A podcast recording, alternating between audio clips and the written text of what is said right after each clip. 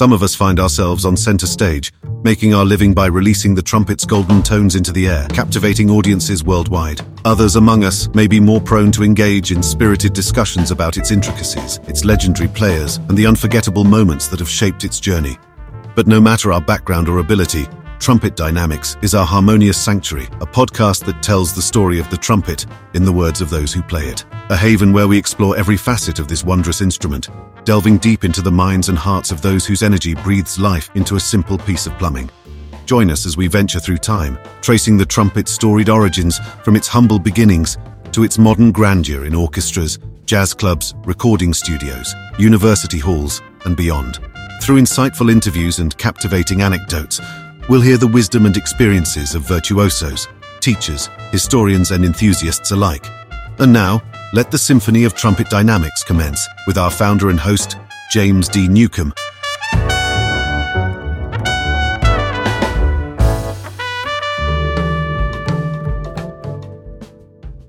Welcome, everybody, to the show. You're listening to the Trumpet Dynamics podcast. My name is James Newcomb, and we have some special guests with us. I have my beautiful wife, Sana, at my side. Hello, Sana. How are you doing? I'm doing wonderful. I'm happy to hear that. Great. I am happy that our uh, listeners have pressed play on today's episode. The most precious asset that any of us have, especially in this modern world, is our time. And our guests share their time. It really means a lot. I do appreciate people who press play on this episode week after week. Sometimes we don't really get to interact with each other that much. You don't see that much of me because this is audio only. I don't see you. But when we are able to meet in person at a conference or something, be sure to say hello, introduce yourself if you like this show. Oh. All right. Our guest on today's episode is Jim Olcott. Jim is the longtime professor of trumpet at Miami University of Ohio. I believe I got that, that pronunciation correct.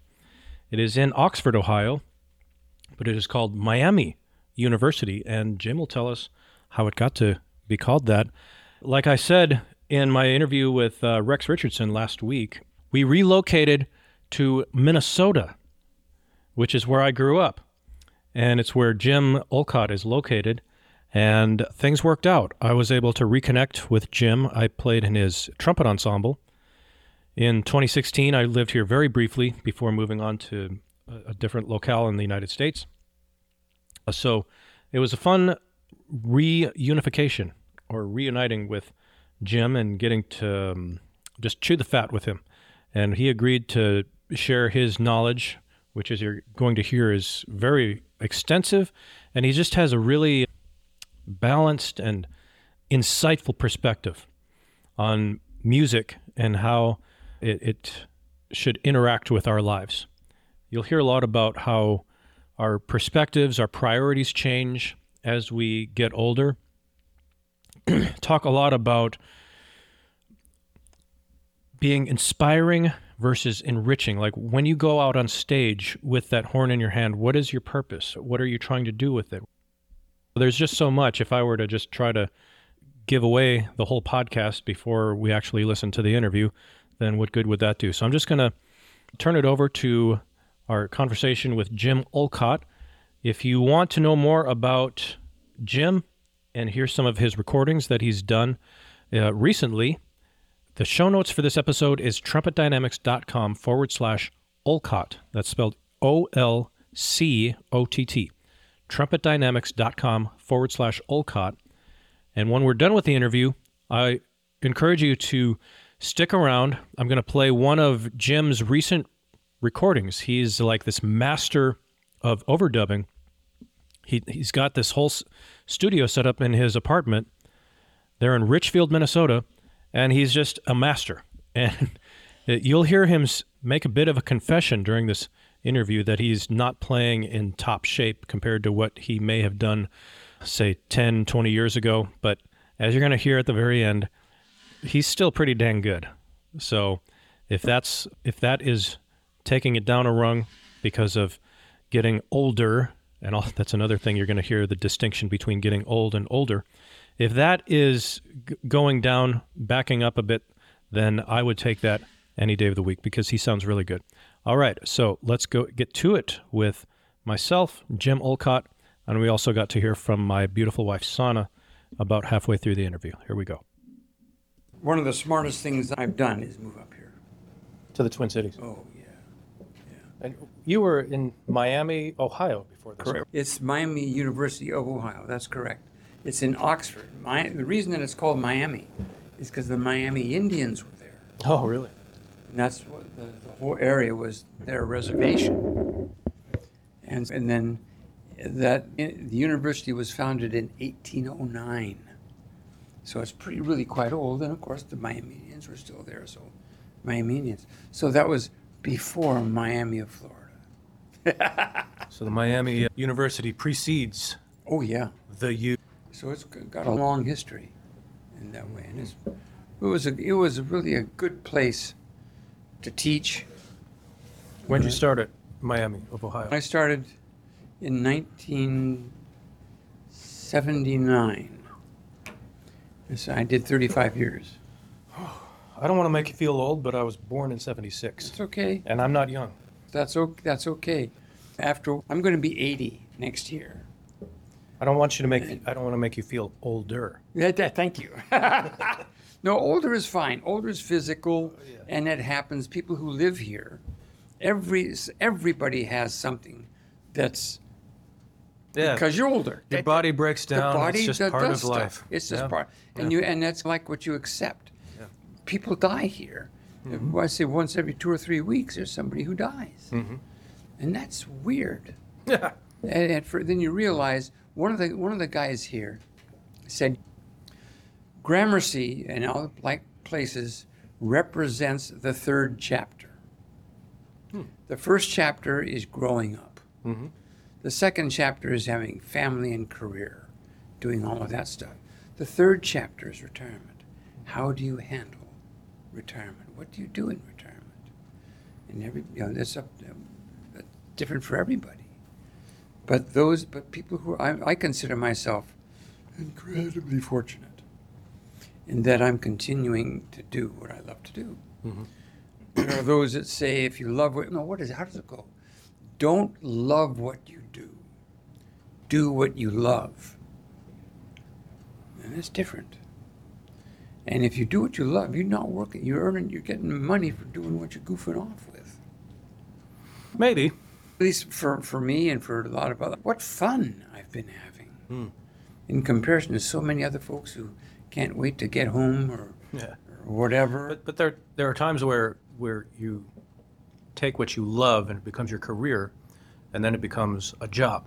It becomes a task. huh? And It that's, becomes tedious. and I agree with you. Yeah. Um, And so and so what happens is, and I'm I'm not saying this with any Sure. level of authority. Sure. This is my own experience and my own observations. Is Yeah. that people have their, their like their first love, which is music, for our purposes, and then it becomes a job, and they get burned out with it, and they end up hating it. I agree with you. Yeah. I see it in orchestras, especially in the string section. String section. I talked to Tony Prisk. You, You've heard of him? Mm-hmm. Yes. In the Philadelphia. Yep. He was talking about how the the string sections they are the, and I don't mean any disrespect to anybody, but they're very unhappy Uh-huh. because they all wanted to be soloists when they were in school, Well, and I now they remember- relegated themselves to the Philadelphia Orchestra. Third, third stand inside. Yeah, and that, and you're right. Mm-hmm. If you watch carefully, just for the fun of it, if, when you go to an orchestra concert, and you see the people walk in, the, the string players especially walking in to sit down and play the concert, and they play beautifully. But when they come in, there's a countenance that is like, oh God, okay, Yeah. fine. Yeah. This is only going to be an hour and a half tonight. That's good. Okay. Right. You know, and it- but they play beautifully. But there's something that's just that's draining about that. Oh, when you see that, Yeah, that mentality is completely foreign to me. uh-huh. But if I think about it and I try to put myself in their shoes, I understand. oh, I, I can too. I can get it. I can too. But in your position, and and uh, I'm thank goodness in the position I'm in. The reason I always enjoyed doing Miami. There are good days and bad days, but in general, I'm doing what I love to do: play and teach, and, and, and hopefully inspire and hang with, with other like musicians and learn stuff and play stuff. And moving up here, there are 600 trumpet players in this town. 600. There are 17 orchestras. There are over 40 jazz bands, active jazz bands. There are over 50 bands and brass choirs and mm-hmm. brass quintets and so forth. Over 50. Crazy. And a choir on every corner. Hmm. It's amazing. The wildest thing is that most of it is volunteer. Yeah, it is. So I tell people about the trumpet ensemble, you know, that we're doing all this, and they say, How can you afford that? and I say, Because we're, it's, it's gratis. And they, it, fine, there's only, I found out there's only one other town in the city, in, in the country, that where you can get away with that, and that's Los Angeles.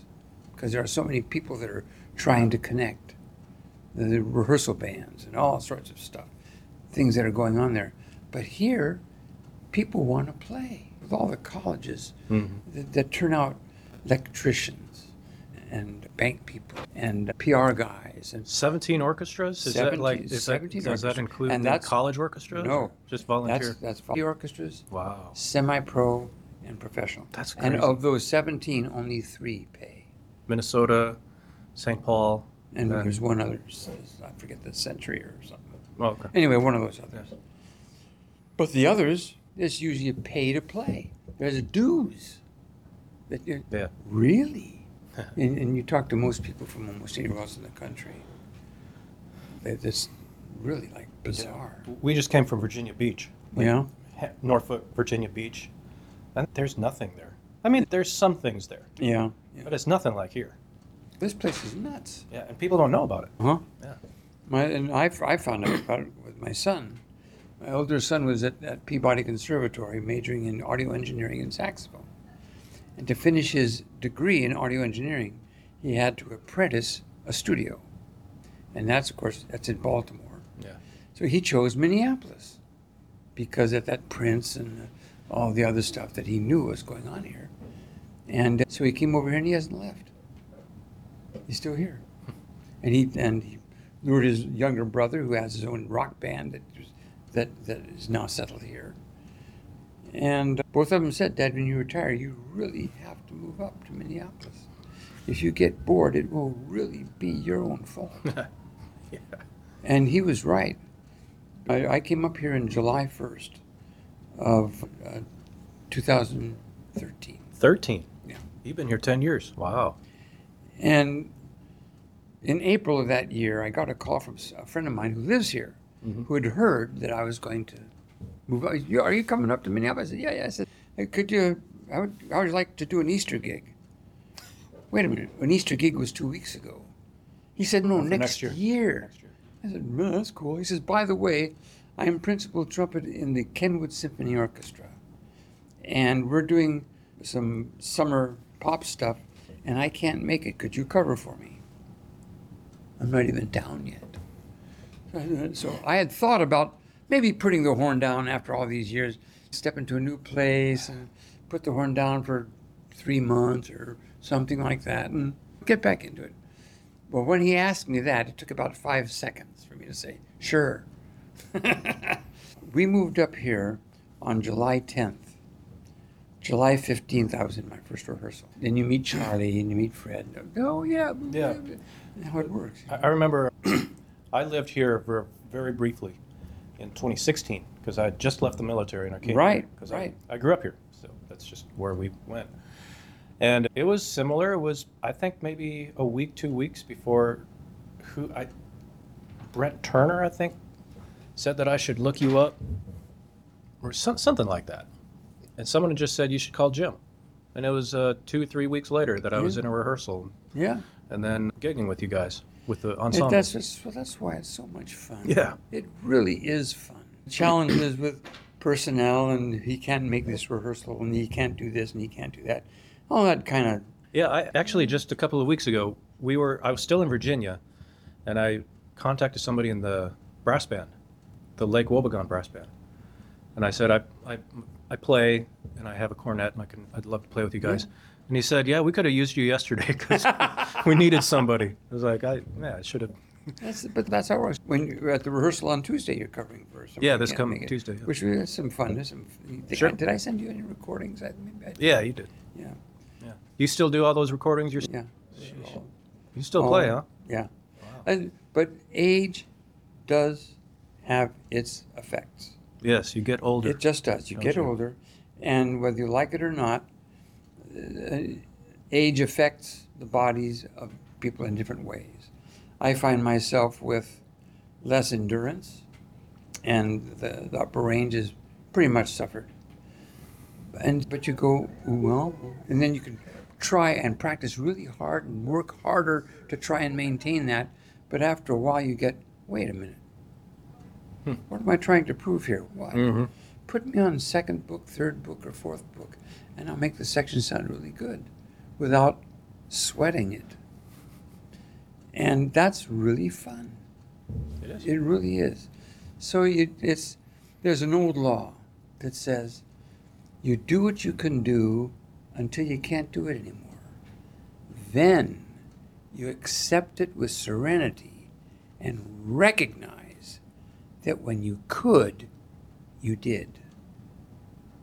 When you could, you did. Yep. When So you could do your absolute best until you just can't do it anymore. and and you you have to decide. Yeah. He says, I'm, I'm working too hard for what? I want to enjoy playing. I don't want to worry about this or worry about that. And have, so I'm, instead of playing in lots of things, I'm playing only in the Kenwood Symphony, second trumpet, not first. I'm playing in two jazz bands. I'm playing not lead, Right. not second, but Probably third, second- third and Third and fourth fourth, okay. and take some solos and stuff. But the, the funnest, the, the, the most unique thing is when I was at Man, the Manhattan School of Music, I had played well enough that I was in the top orchestra. And at the very first rehearsal, the conductor, Anton Perlea, who was, um, conduct, was conductor, one of the conductors at the Met, was our conductor. And he said, I am very happy to be here because I am standing in front of people who are working very hard to make their instruments sound just exactly like they, like, like they want it to sound. That's your job. And I'm so proud to be in front of you now, he said. My job is to make you, and he put his hand across the whole orchestra, sound exactly like I want you to sound. You are my instrument. Let's get started. And we played Beethoven, and it was your jaw dropped Really? because you knew he's you could he could you could see you were watching him like crazy because he was conducting in a way where you could tell what he wanted this and so this and that controlling the dynamics and watch the speed and you could and you just it was what fun it was Yeah. to do that now I have grown up now and I have a trumpet ensemble and I can do the same thing So the ensemble is your instrument. Absolutely correct. Yeah. And that, and there's always things that need, of course, but I know what I want it to sound like. Mm-hmm. And when it sounds that way, yeah, What's the, what does it feel like? It feels great because not only does it touch the audience, when we play something slow, a, a, a, hymn, and we dedicate it to one of our, one of our members who has died, and we finish, and there's five seconds before the applause begins. Hmm. That is, whoa, that's, mm-hmm. you, you, you can, they tasted it. And the, the group tasted it. And if they come across inspired like that, it crosses into the other things they do. So that when I ask them to do this or do that, they know what I'm talking about. They've tasted it. Hmm. It doesn't does it get better than this? Yeah.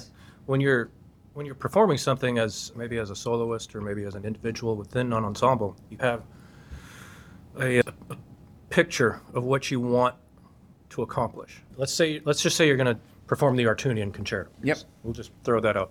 Yeah, out sure. and you, it's like you're going to visualize the end result. You're going to play it this way. The audience is going to react this way. Is it the same thing when you're conducting Oh, a- yeah. an ensemble? There's a great story about the Artunian.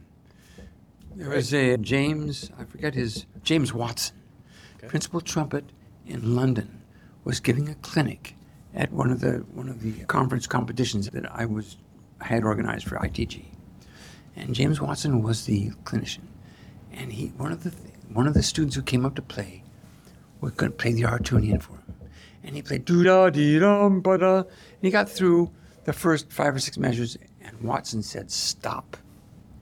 He said, "Let me tell you a story."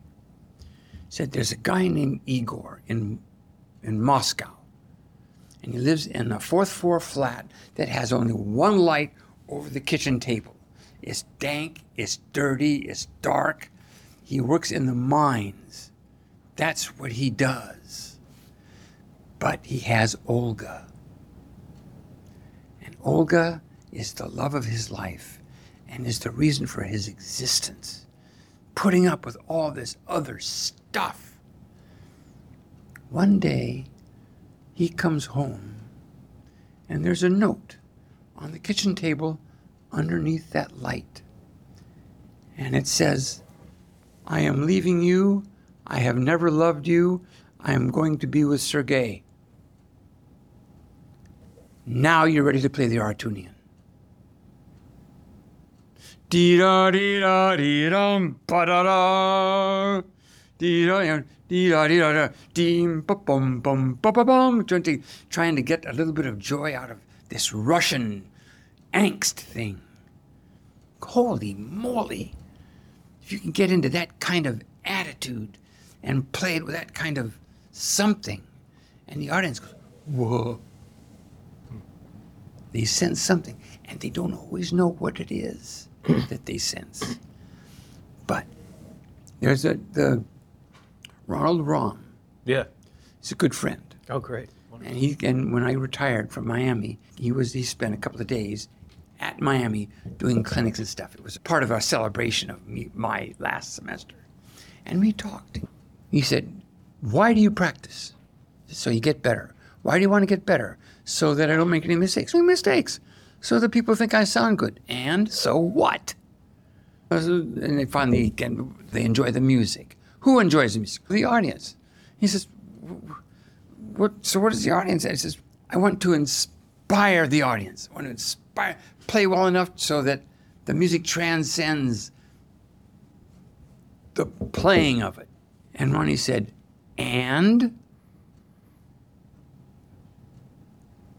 And he said, inspire is not the tip of the iceberg, tip of the tip of the spear. Mm-hmm. It's to enrich so that when you hear something that really touches you, enrich, you never forget it, and you are richer because of it. I'm sure that you've had had experiences like that. You hear something, and it's just it takes your breath away. That, he said, is the top of the spear. And he's hmm. right. And if what we produce and if what we can play, if what we play can touch an audience like that, when we play a, a piece that was written for us by a guy in Washington, D.C., Paul Murtha, ex, does a lot of stuff with the trumpet ensemble. You know. Anyway, he wrote what we call the signature fanfare. It's a really gutsy fanfare and a good one. And when we play it, that's how we open our concerts. And you always hear, we finish, whoa, from the audience. Whoa, yeah, whoa, whoa. We touched him. We got him. Horowitz put it this way. He was asked when he was 96, or no, 90, in his 90s anyway, when he did that concert in Moscow when the wall came down. He was asked by a reporter. Says, When were you at the top of your game? When were you at the top? And he, the reporter said, Mr. Horowitz just smiled and said, Oh, I still am. but, he said, I know when I have the audience in the palm of my hand, when I can control their breathing. Now, I didn't realize at first what that meant. I thought with breathing with a phrase or something. No. It meant when it takes your breath away, when you forget to breathe, because something so, has happened that's is so exalted that you just say, and when you do that, when you do, you've enriched your audience, and they'll never forget it. Inspire versus enrich. It, it sounds similar, but you think about it, and it, it you can see that there is a difference. Yeah. Like, There's ins- a big difference. yeah. Mm-hmm. Bring my wife Sana into the fold. She says there's a big difference. Expound on that. Are you going to cut me out or? Of course you- not. okay. So I heard, Jim, you have you've told us a lot of profound insight about your passion playing trumpet and music. When you said that you want to play because you don't want to inspire people, but you want to enrich the people, it just touched my heart that I could resonate with my profession as a professor at university. I I probably gave so many lectures that could inspire a student, but after five years, six years when they graduated, they couldn't make use of mm-hmm. use of it. It didn't really touch any part of their life, and they never grow, they never develop, and they go back square one where they started at university. But when I, I think what Jim meant by enrich is you want to inspire, but at the same time, you want to be impactful. Have touched the innermost sensitive part of a human being, all the five senses, but something above that, which is their soul and spirit. When you reach to that point, it's never ending and it never stops there. It makes the person to go on. Now, again, I would also think who would be in the audience successful achievers in life, those who probably failed many times and anything they touched never come to reality or materialize. But when Jim plays that music for them, wants to give the same message to both type of a human being that you can still go on and you can be successful in life. Life is beautiful and you just like music. It's the language that doesn't have boundaries. Any person from different nation with different background and language can understand it in the same way. So I think that's what Jim means that through his music try to change the life of people for the better. Mm. That means enrichment, to give them a tool to use in their life to achieve something. Sometimes they don't. Sometimes they don't realize it. Yes. They just they don't. it- Well, it I hear- comes I- later, there's a sense that change, and then, wow, that was really something. That that kind of thing. I hear the two words inspire versus enrich, and I hear inspire. I'm going to, I am the center of attention, and I'm going to inspire you, versus I'm going to give of myself and enrich you. Mm-hmm. It's a different. Uh, you have to put yourself in a different frame of mind, as There's- far as your role. That's as right. And the, the three roles in music is is until you're very mature, you are not what your your self concept is not based on who you are. It's not based on who you think you are. It's not even based on what other people think you are. It's based on what you think other people think you are. wow. Why are you nervous when you go out and play a solo or something? Yeah. Because you're afraid of the audience. Hmm. Why are you afraid of the? Oh, I, I'm, if I make a mistake, they're going to think that I really am a bad player. Hmm. Oh, I'm a bad player, hmm. and that that puts pressure on yourself. Yeah, That's the first stage. The second stage is when you're able to divorce yourself from the audience, get yourself involved in the music, and just play the composer. Then there's the Itzhak Perlman stage, where you walk on stage and you go to the audience with your eyes. I've got something for you. Listen to this. Yeah. and play for them. Mm-hmm. Yeah, how does that compare? Right. How can you compare that? Here, listen to this. You're going to really pull something from it. Mm-hmm. Wow, to be in that position, to be hopefully providing that opportunity, Yeah. not just to the audience, but to the musicians who are playing.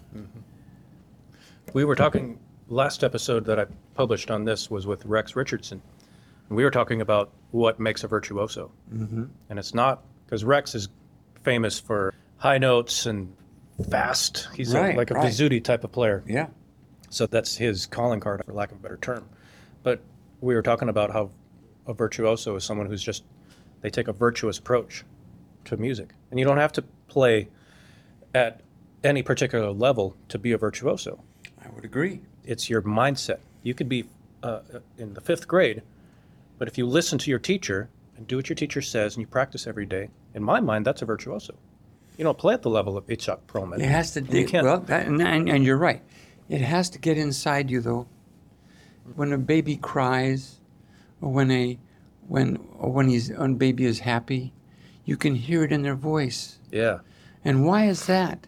Because they've been listening, and they have these emotions, and they people. And it is automatic. They when you talk. Can and when when you when you talk about there, take a sentence. My mother told me to go to the store. Okay, my mother told me to go to the store. My mother told me to go to the store. My mother told me to go to the store. My mother told you know. So different ways of, and but each one of those sentences has a different connotation. Yeah. How do you do that? It's simply tapping an emotion. It's automatic. Can you imagine playing an instrument like that? Right. To where, when Ronnie was here, Ron did spend a week here. Here in Minnesota. Yeah, well, he, Oh. he played with played with us. Ron was like my first trumpet hero. Is that right? Ever. Well, he's, Canadian brass. great- he's still a great guy. Yeah. And he and his wife were here, and they did. Uh, Eric Ewazen wrote a piece for he and his son, and trumpet ensemble. We commissioned it, and he came up and it was premiered. And so he stayed here in this building for a week. And one of the things he had a we have a Friday with friends kind of thing where people from the, throughout the building meet. And he did, and his wife did a Clint to showcase trumpet. This is what we do. And one of the questions from one of the people here was, is, "How do you- is it that you make something sound happy?" And Ronnie said, "I don't know. I just do it." And so I said, "Listen." And he played a C major scale, boom, boom, and it was happy. And so I raised my hand, Ronnie, make that sound sad.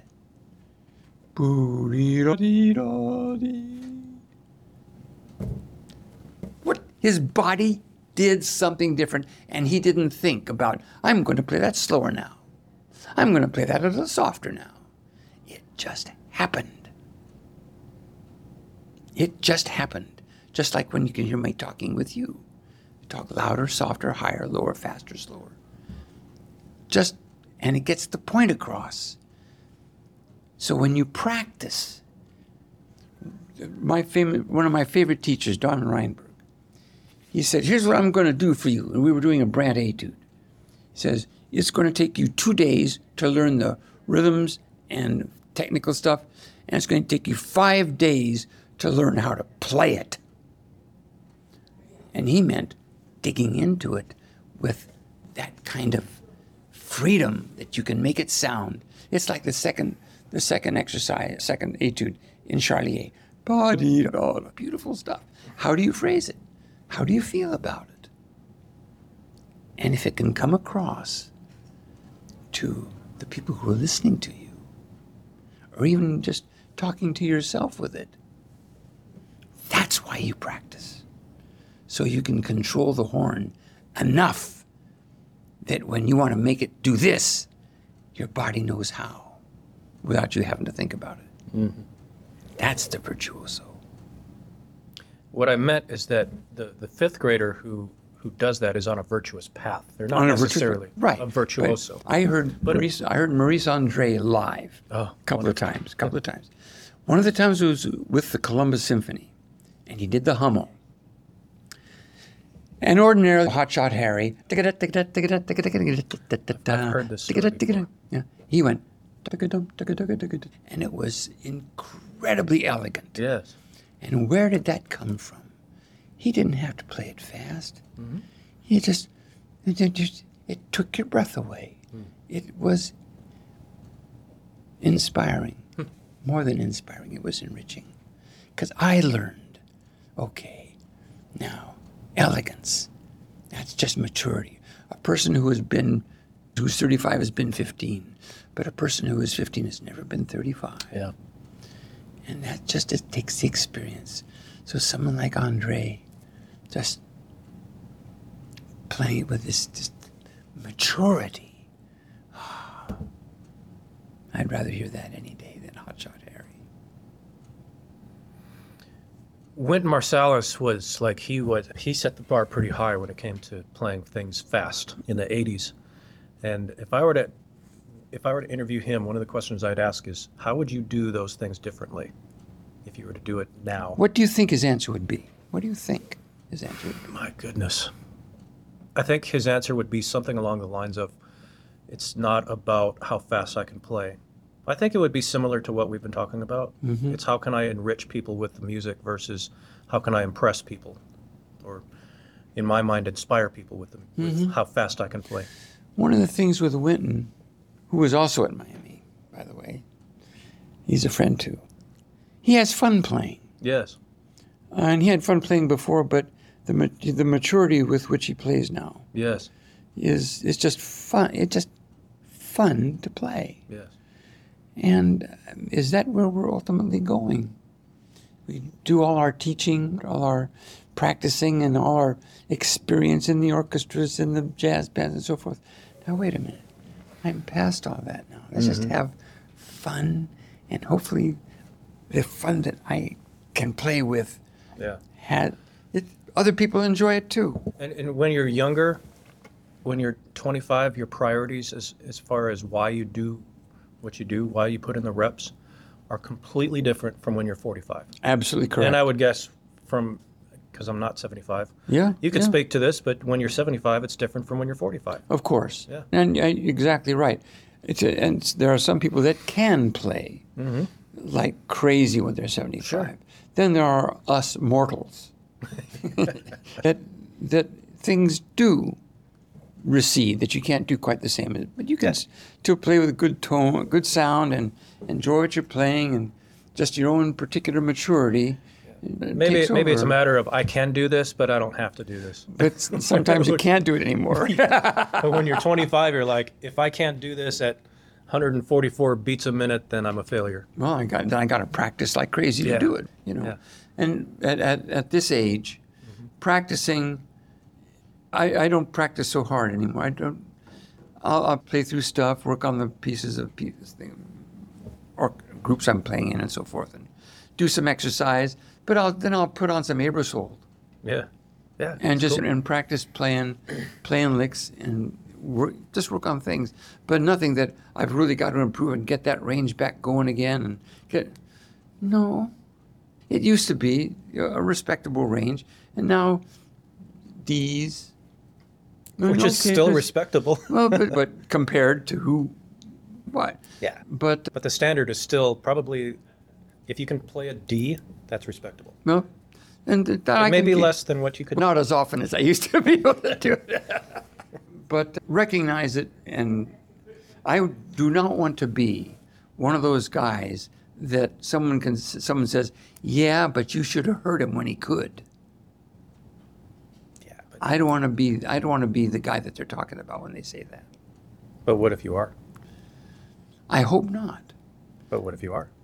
Is it going to kill you? No, but at the same no, it's just I don't want to be in that kind of position. No. Just get a shallow mouthpiece. It'll be, everything will be fine. But no, I'm right at that point. I recognize the limitations that are there, but I continue to write. I continue to have, have the trumpet ensemble. I'm selling Triplo Press Yeah. to a former student, and I'm Oh, you're selling it. yeah, Oh, wow. very happy to do that. Not because I'm gonna, I don't want to do it. I love it, but at my age, I've seen people who are my age who have published a few things and they just let it go and it dies on the vine its own death. Or you can sell it to a larger company, Schirmer or someone, and yeah, then it would go into their catalog and it would end up in the catalog, but you couldn't expand on it. Or you can have one of someone who you trust take over. And a guy named Dorian Mohar is a former student. Oh, great. Who's, e- who's even more of a trumpet geek than me, even more. Wow, if that's possible. Oh, it's possible. Wow. This guy's something else. And, and so I'm quite comfortable with his taking it over as of January 1st. Of 24? Yep. His name is Dorian? D O R D O R I A N. Oh, he's even got a geeky name. Yeah, M O H A R. Yeah. And he's a great guy. He loves to play. His wife is a Grammy nominated pianist. Really? And so they travel all because she's playing solos with orchestras. Huh. So he makes a point of meeting the trumpet players in the orchestras. Mm-hmm. And he's geeky enough, beautifully geeky. Because he's, let's go play some quartets. He says, I, I believe in the community trumpet ensemble concept. I believe in the, and he really does. He's an amazing guy. And so I am absolutely delighted that he's taking it over. And it will, and it will continue to grow. I will be a consultant. Um, Triplo Press is going into Dorian mode. ooh. I, You see what I did there? Uh, yes, you did. And, good, and, huh? and bravo. Better than Phrygian, I would think. You don't have, you don't have any students named Phrygian, do you? No, Okay. but it, but that's a that's something that's a cold comment. Phrygian, I'm sorry. That that, that was that's bad. anyway, but I'll continue to to people will send me stuff from my reading group, that which has always been an audition situation for pieces for Triplo Press too. Audition. You audition the pieces. Sure, You people- determine what you're going to publish. Yeah, sure. It's a great way to do it. and gives the people who trumpet players. We usually has but twelve to fifteen players that are here, and we read all sorts of stuff. And some of it is really pretty good, and some of it makes the good pieces sound even better. Okay. Okay. Yeah, Yeah, I understand what you're saying. Yeah, and, you uh, and, uh, but but that's okay. That's part of the fun of it. You play something, you go through that. Right, turn it in.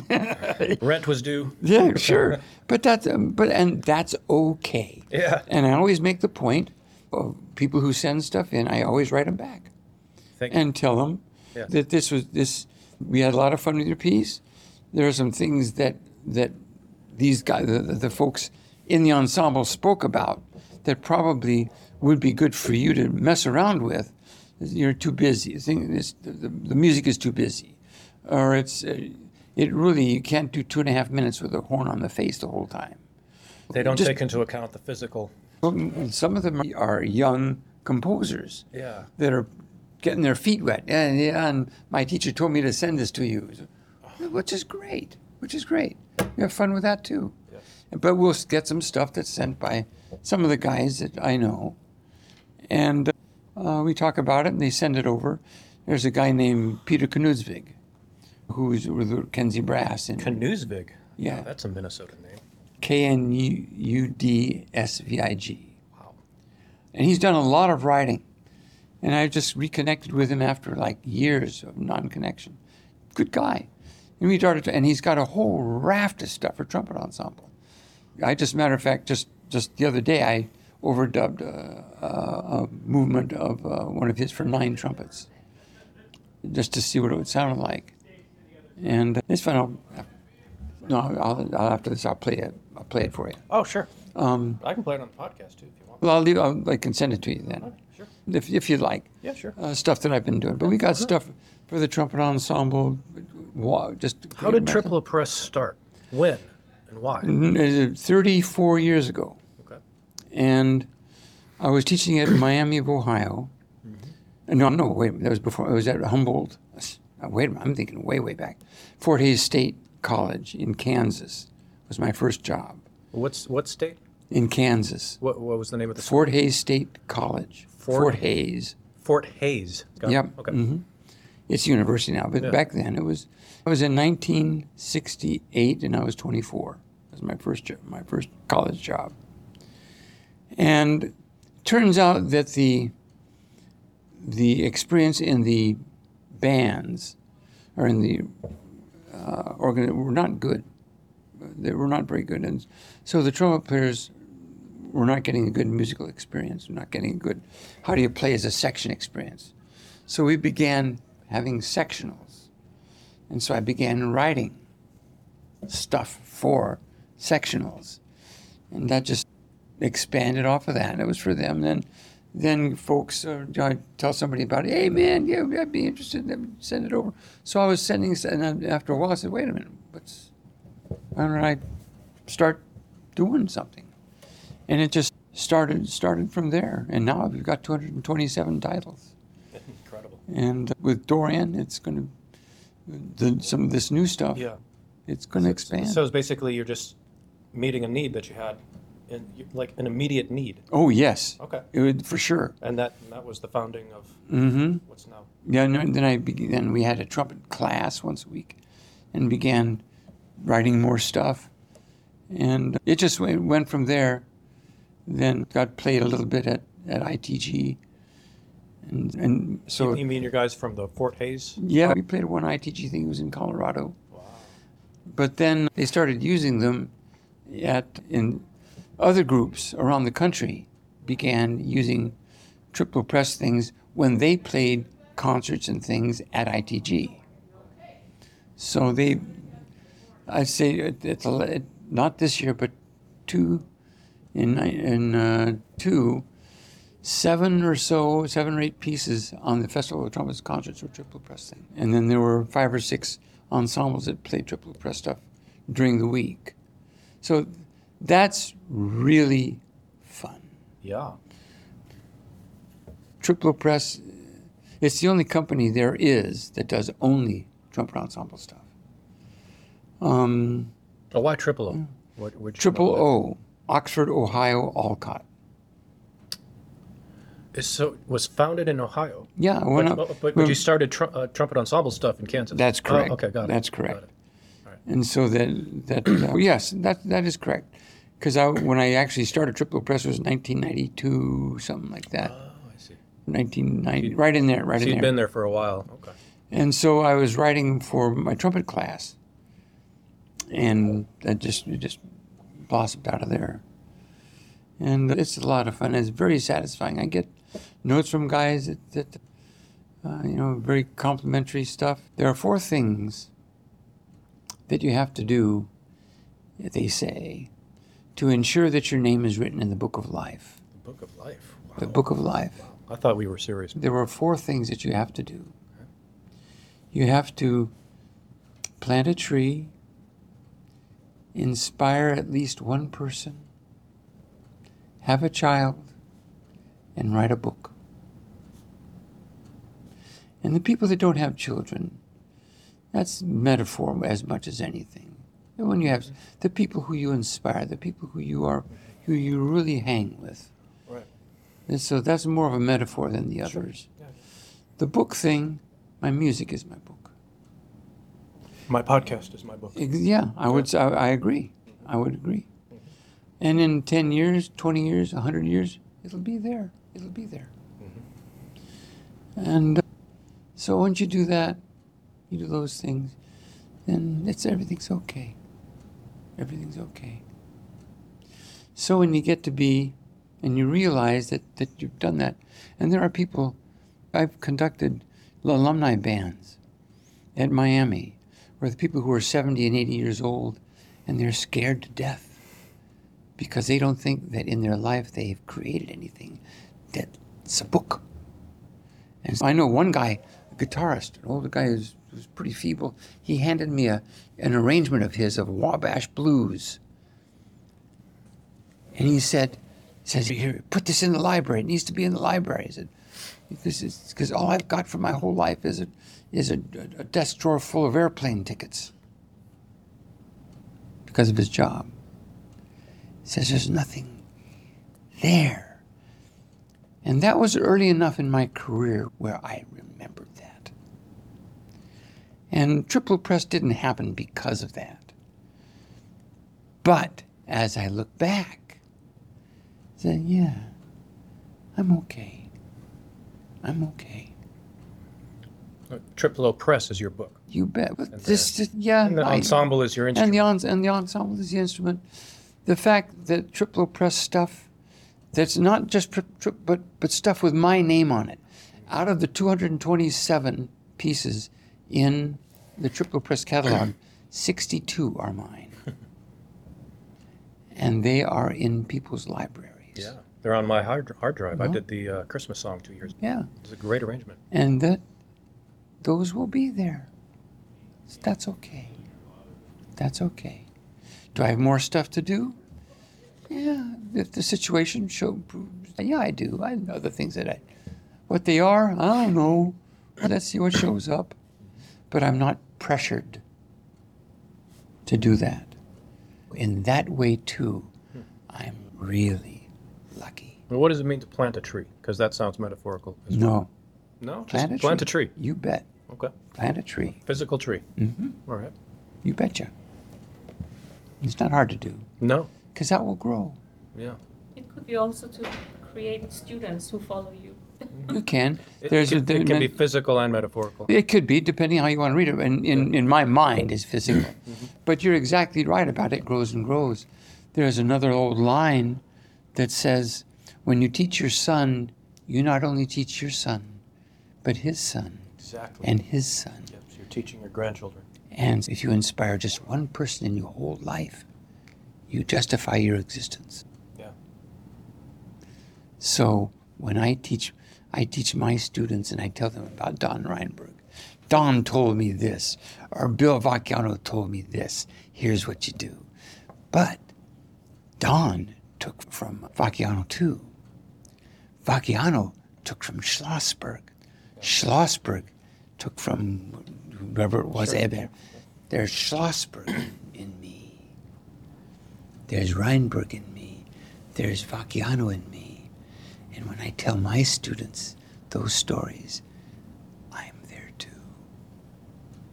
Along with those others. I'm just there.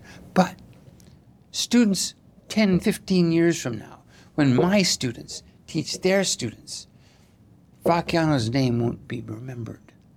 Schlossberg's name, my name, may not be remembered. It doesn't matter. Did you study with Vacchiano? Yeah, Wow. a year and a half. Wow. That whole podcast. There's a, there's a there's a story about that. Let's hear it. Don Reinberg was a student of, Okay. All right. And when he knew I was going to be going to the Manhattan School of Music, and he said, You'll probably be studying with Bill, and he's going to be on you about this and this and this. And so we were working on page, I think it's 178, if I remember correctly. I got some just double tonguing stuff. And Don would have me busting it on that, and he'd stand across the room and listen to me and go, Not yet. Not yet. Oh my gosh. So I finally I go to New York. I have my first lesson with Vacchiano. And sure enough, he turns to that page. And so, oh, here we go. And I went, dugga. And he, I got through the first two measures and he stopped. And he smiled at me and he said, Don't single tongue it, double tongue it.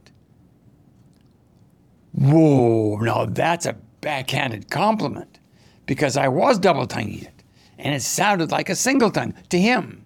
But he has students that can tongue that fast, single tongue. He thought I could do that.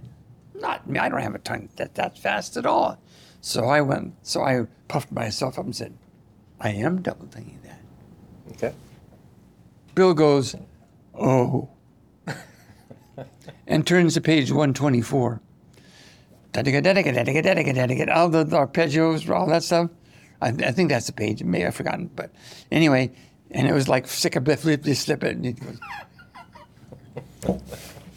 Phew. This is in the, that was it. What the Arban's book? or- Yeah. Oh, yeah. In the Arbans.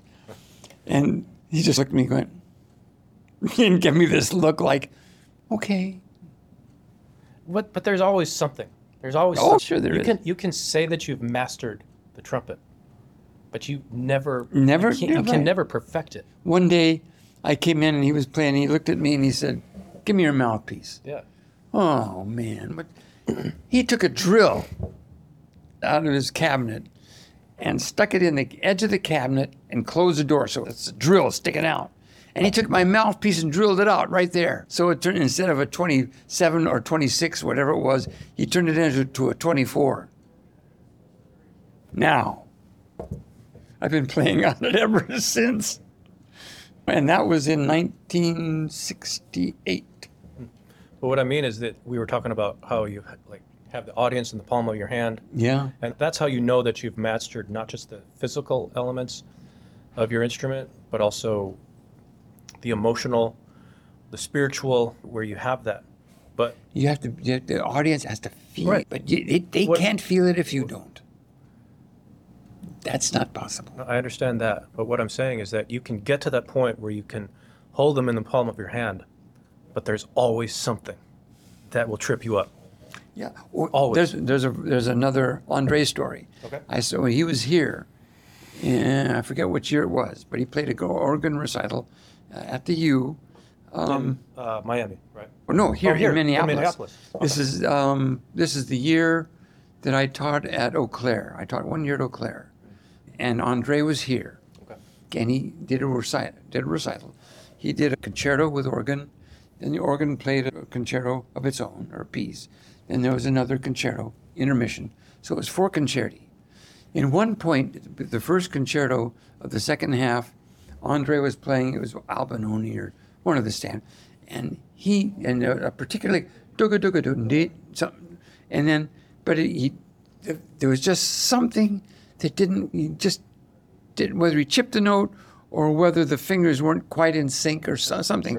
And you could, I was ten, in the tenth row, and I could see him immediately focus, bang. It was immediate. It's as if he was playing and he was enjoying himself and he was thinking about something else for just for a minute. Some his mind had just gone, and as soon as that one little thing happened, you could see it. The focus was immediate. Bang! And he didn't make another another mistake at all. Wow. The rest of the night. But that was amazing to watch. That how is that he, he floated just for a minute and enough of this. And that was it was just it was fascinating to watch. I'm sure. Do you remember the year this happened? It was when I was here. It had to be 1970, 1978. You know, it was a long time ago. It's before my time. 78, something like that. 78, right? When, when I was teaching it, I'd have to remember when I was teaching it at Eau Claire. And I, I covered for Dominic Sparrow. Ah, okay. Or no, I, I took his place for that one year. But it's things like that. So you're exactly right. It can something can trip you up. You stop thinking for a second, and uh, all of a sudden, but then as soon as you realize it, but if you get to the Itzhak Perlman stage, where he says, "Listen to this," Okay. What's the Itzhak Perlman stage? You've said this twice now. Yes. When you can come out to the audience and you look at the audience, you go, I've got something for you. Listen to this. Yeah. And then play for them and sing to them and make them cry mm-hmm. or make them listen to the nuances. that Him and Yo-Yo Ma, Yeah.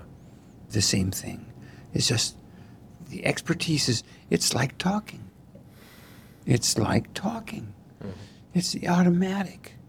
You're not thinking of this.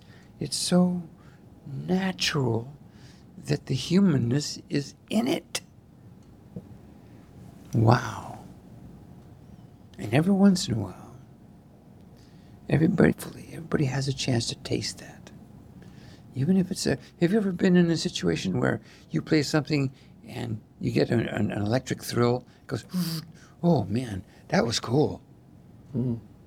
Be lucky enough to be able to sense that, but luckier enough to be in an orchestra or be a conductor hmm. when you can take the audience breath away. When you can, when they don't clap for those first five seconds after hearing something very soft disappear. Hmm. And they begin to applaud and the accolades come, hmm. and the cheering comes. But it took a few minutes, a few seconds for it to occur. Hmm. Whew. Oh, those are the times. Those are the times that you remember. Yes, you do. Those are the times you remember. And people come up afterwards and say they've never heard something like that before. And then you try to recreate it in a different setting, and you can't do it. Mm. And it's true. It's, it's, I, I, it's, it's true. a personal example on my end is the 03. I played. My aunt Diane passed away. and She was fairly young, and her favorite song was "How Great Thou Art," and so I played "How Great Thou Art." And I wasn't a, I, I was a decent player, but not a, a good player. Mhm. You wouldn't. I, I- wasn't uh, on the docket. I wouldn't have made it in the trumpet ensemble, for example. hmm But I played it, and I played it not uh, great, but it was so moving for everybody in that room. Just Yeah. just the way I did it. It played by myself, and then the piano came in. What was in your mind when you were playing it? Man, yeah, you just want to. It, the setting is that we're honoring someone who has passed. So you were not thinking about Of the course not. technical side of, course things. not. You Exactly. bypassed it. Exactly. Yes. Exactly. And a couple of years later, I tried to do the same thing. I played How Great Thou Art at, I think it was like a summer camp or something at the campfire. And I played it better than I did, Yeah. but I just didn't get the reaction. I was expecting people to just come to the altar, come to Jesus, Understood. give their lives. Uh, But it just was, it was like I was playing to a brick wall. I may, have, may as well have been playing to Yeah, this table yeah, right here. and you're, right. So what was the difference? What was The it? difference is that there was a meaning behind what I was doing. Mhm. I was enriching people versus trying to inspire them. To go back to our theme from earlier, I don't think. I don't think. In my mind, you weren't so enriching. You were thinking. You were just. You were. You were playing in your second stage. Second stage. The second stage is where you're not thinking of the audience. You're playing the music Mm-hmm. itself and trying and expressing. You're expressing yourself Yeah. in the music. Well, you're sharing yourself And- with well, basically, for, for a purpose. But but you weren't thinking about. Were you thinking about the sharing, or were you thinking about your aunt, and playing for her? exactly. Yeah. That's different. yeah. Yeah. That's right. different. So if you can do that, and that's a listen to this. I have something for you to play. And you say that to a whole audience is one thing, but if you're saying that to, for instance, how would you say to her, "I love you. Right. I love you. I love you. See you later, hon. I love you. I am in love with you." You're not talking to anybody else Right. right? Yeah. And sometimes that's what people sense. When you say that to her, and people will go, damn, that's nice to hear that said like that. And so you talk to the audience. The audience understands what you're saying, and they can sense what you're saying. You're not necessarily talking to them. That's it's up. But the second stage, even that is a third stage, because you're talking to somebody. Right. You're talking to somebody. Okay. What's the first stage? The first stage is when you're afraid of the audience. We've been through this before, but I feel like I feel like I missed it. So can we just review it? The real first quick? stage is when you're afraid of the audience, Okay.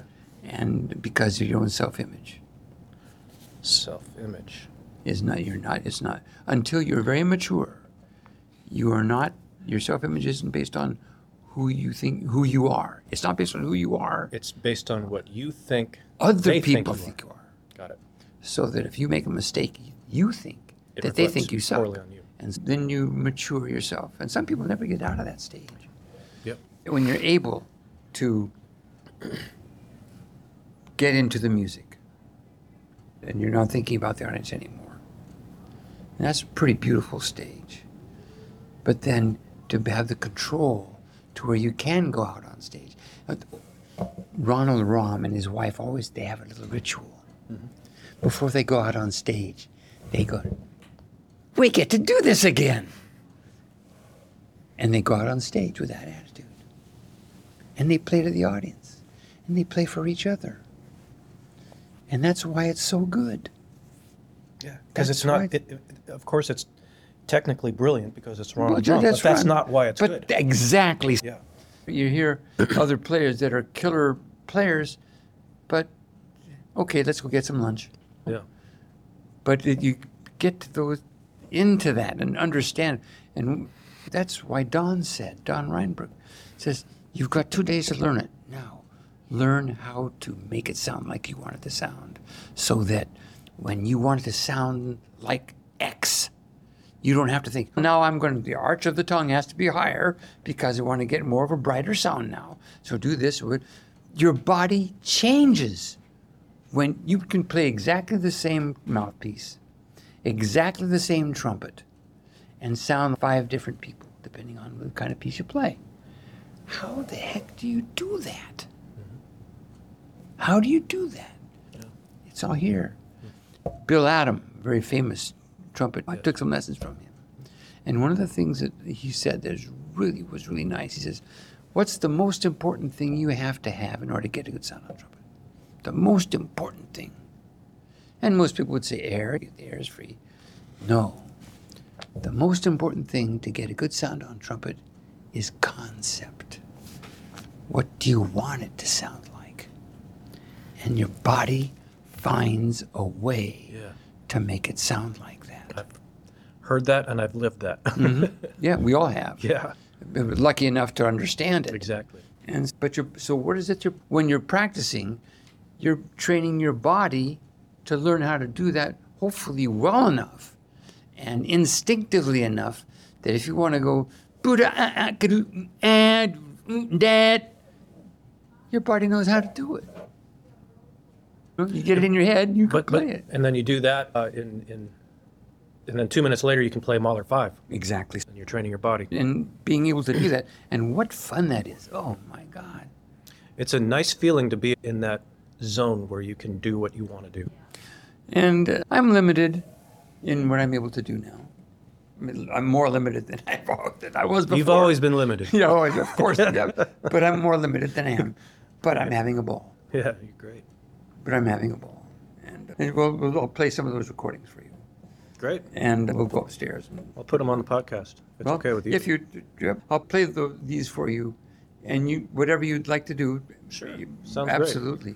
They're all overdubs. They're all done. And I'll take you upstairs. You'll see. Sounds It's good. on a single microphone in my second bedroom. All right. This is James Newcomb, and we've also been talking with James Olcott, although he goes by Jim Olcott.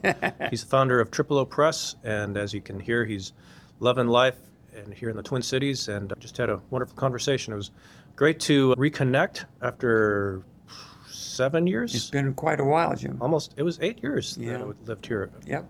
before, and now we've reconnected again, and undoubtedly we'll be seeing more of each other. But thank you for sharing such. It, it was really profound. It, Well, it was, I'm glad to help. Glad. I'm, I'm not having any fun at all, as you can tell. yeah. and in the spirit of what we said, in the spirit of what we talked about in this podcast, it was enriching. It really was. Well, thank I you. really mean that. Thank you. Thank So, you. Yeah. Yeah. and inspiring in some ways. Yeah. I'm Words- delighted. It is great to meet the two of you. This course. is absolutely gas. And of course, thank you to Sana for her beautiful remarks. Uh, very poignant. All right, that does it for the interview with Jim Olcott. And as I mentioned at the very beginning, there's a whole trove of recordings that Jim he just sent me a whole bunch of stuff via email. So I'm going to have everything that he sent to me at the show notes, which again is trumpetdynamics.com forward slash Olcott, O L C O T T. Trumpetdynamics.com slash Olcott. I'll have all the links that he sent me, and, and there's just so much. He, the, the man is a prolific performer and composer and arranger. Kudos to Jim. Thanks for being on the show. And I'm sure that hopefully we'll hear from him again on the podcast. There's no reason not to since we live seven miles away now. And I'm just going to close this out with a one of the recordings that Jim sent me. Let's see. This is called Telemann Allegro. That is just what the track is called. Telemann Allegro, and there's a whole lot more that you can listen to. They're really impressive and a lot of fun to listen to at trumpetdynamics.com forward slash Olcott.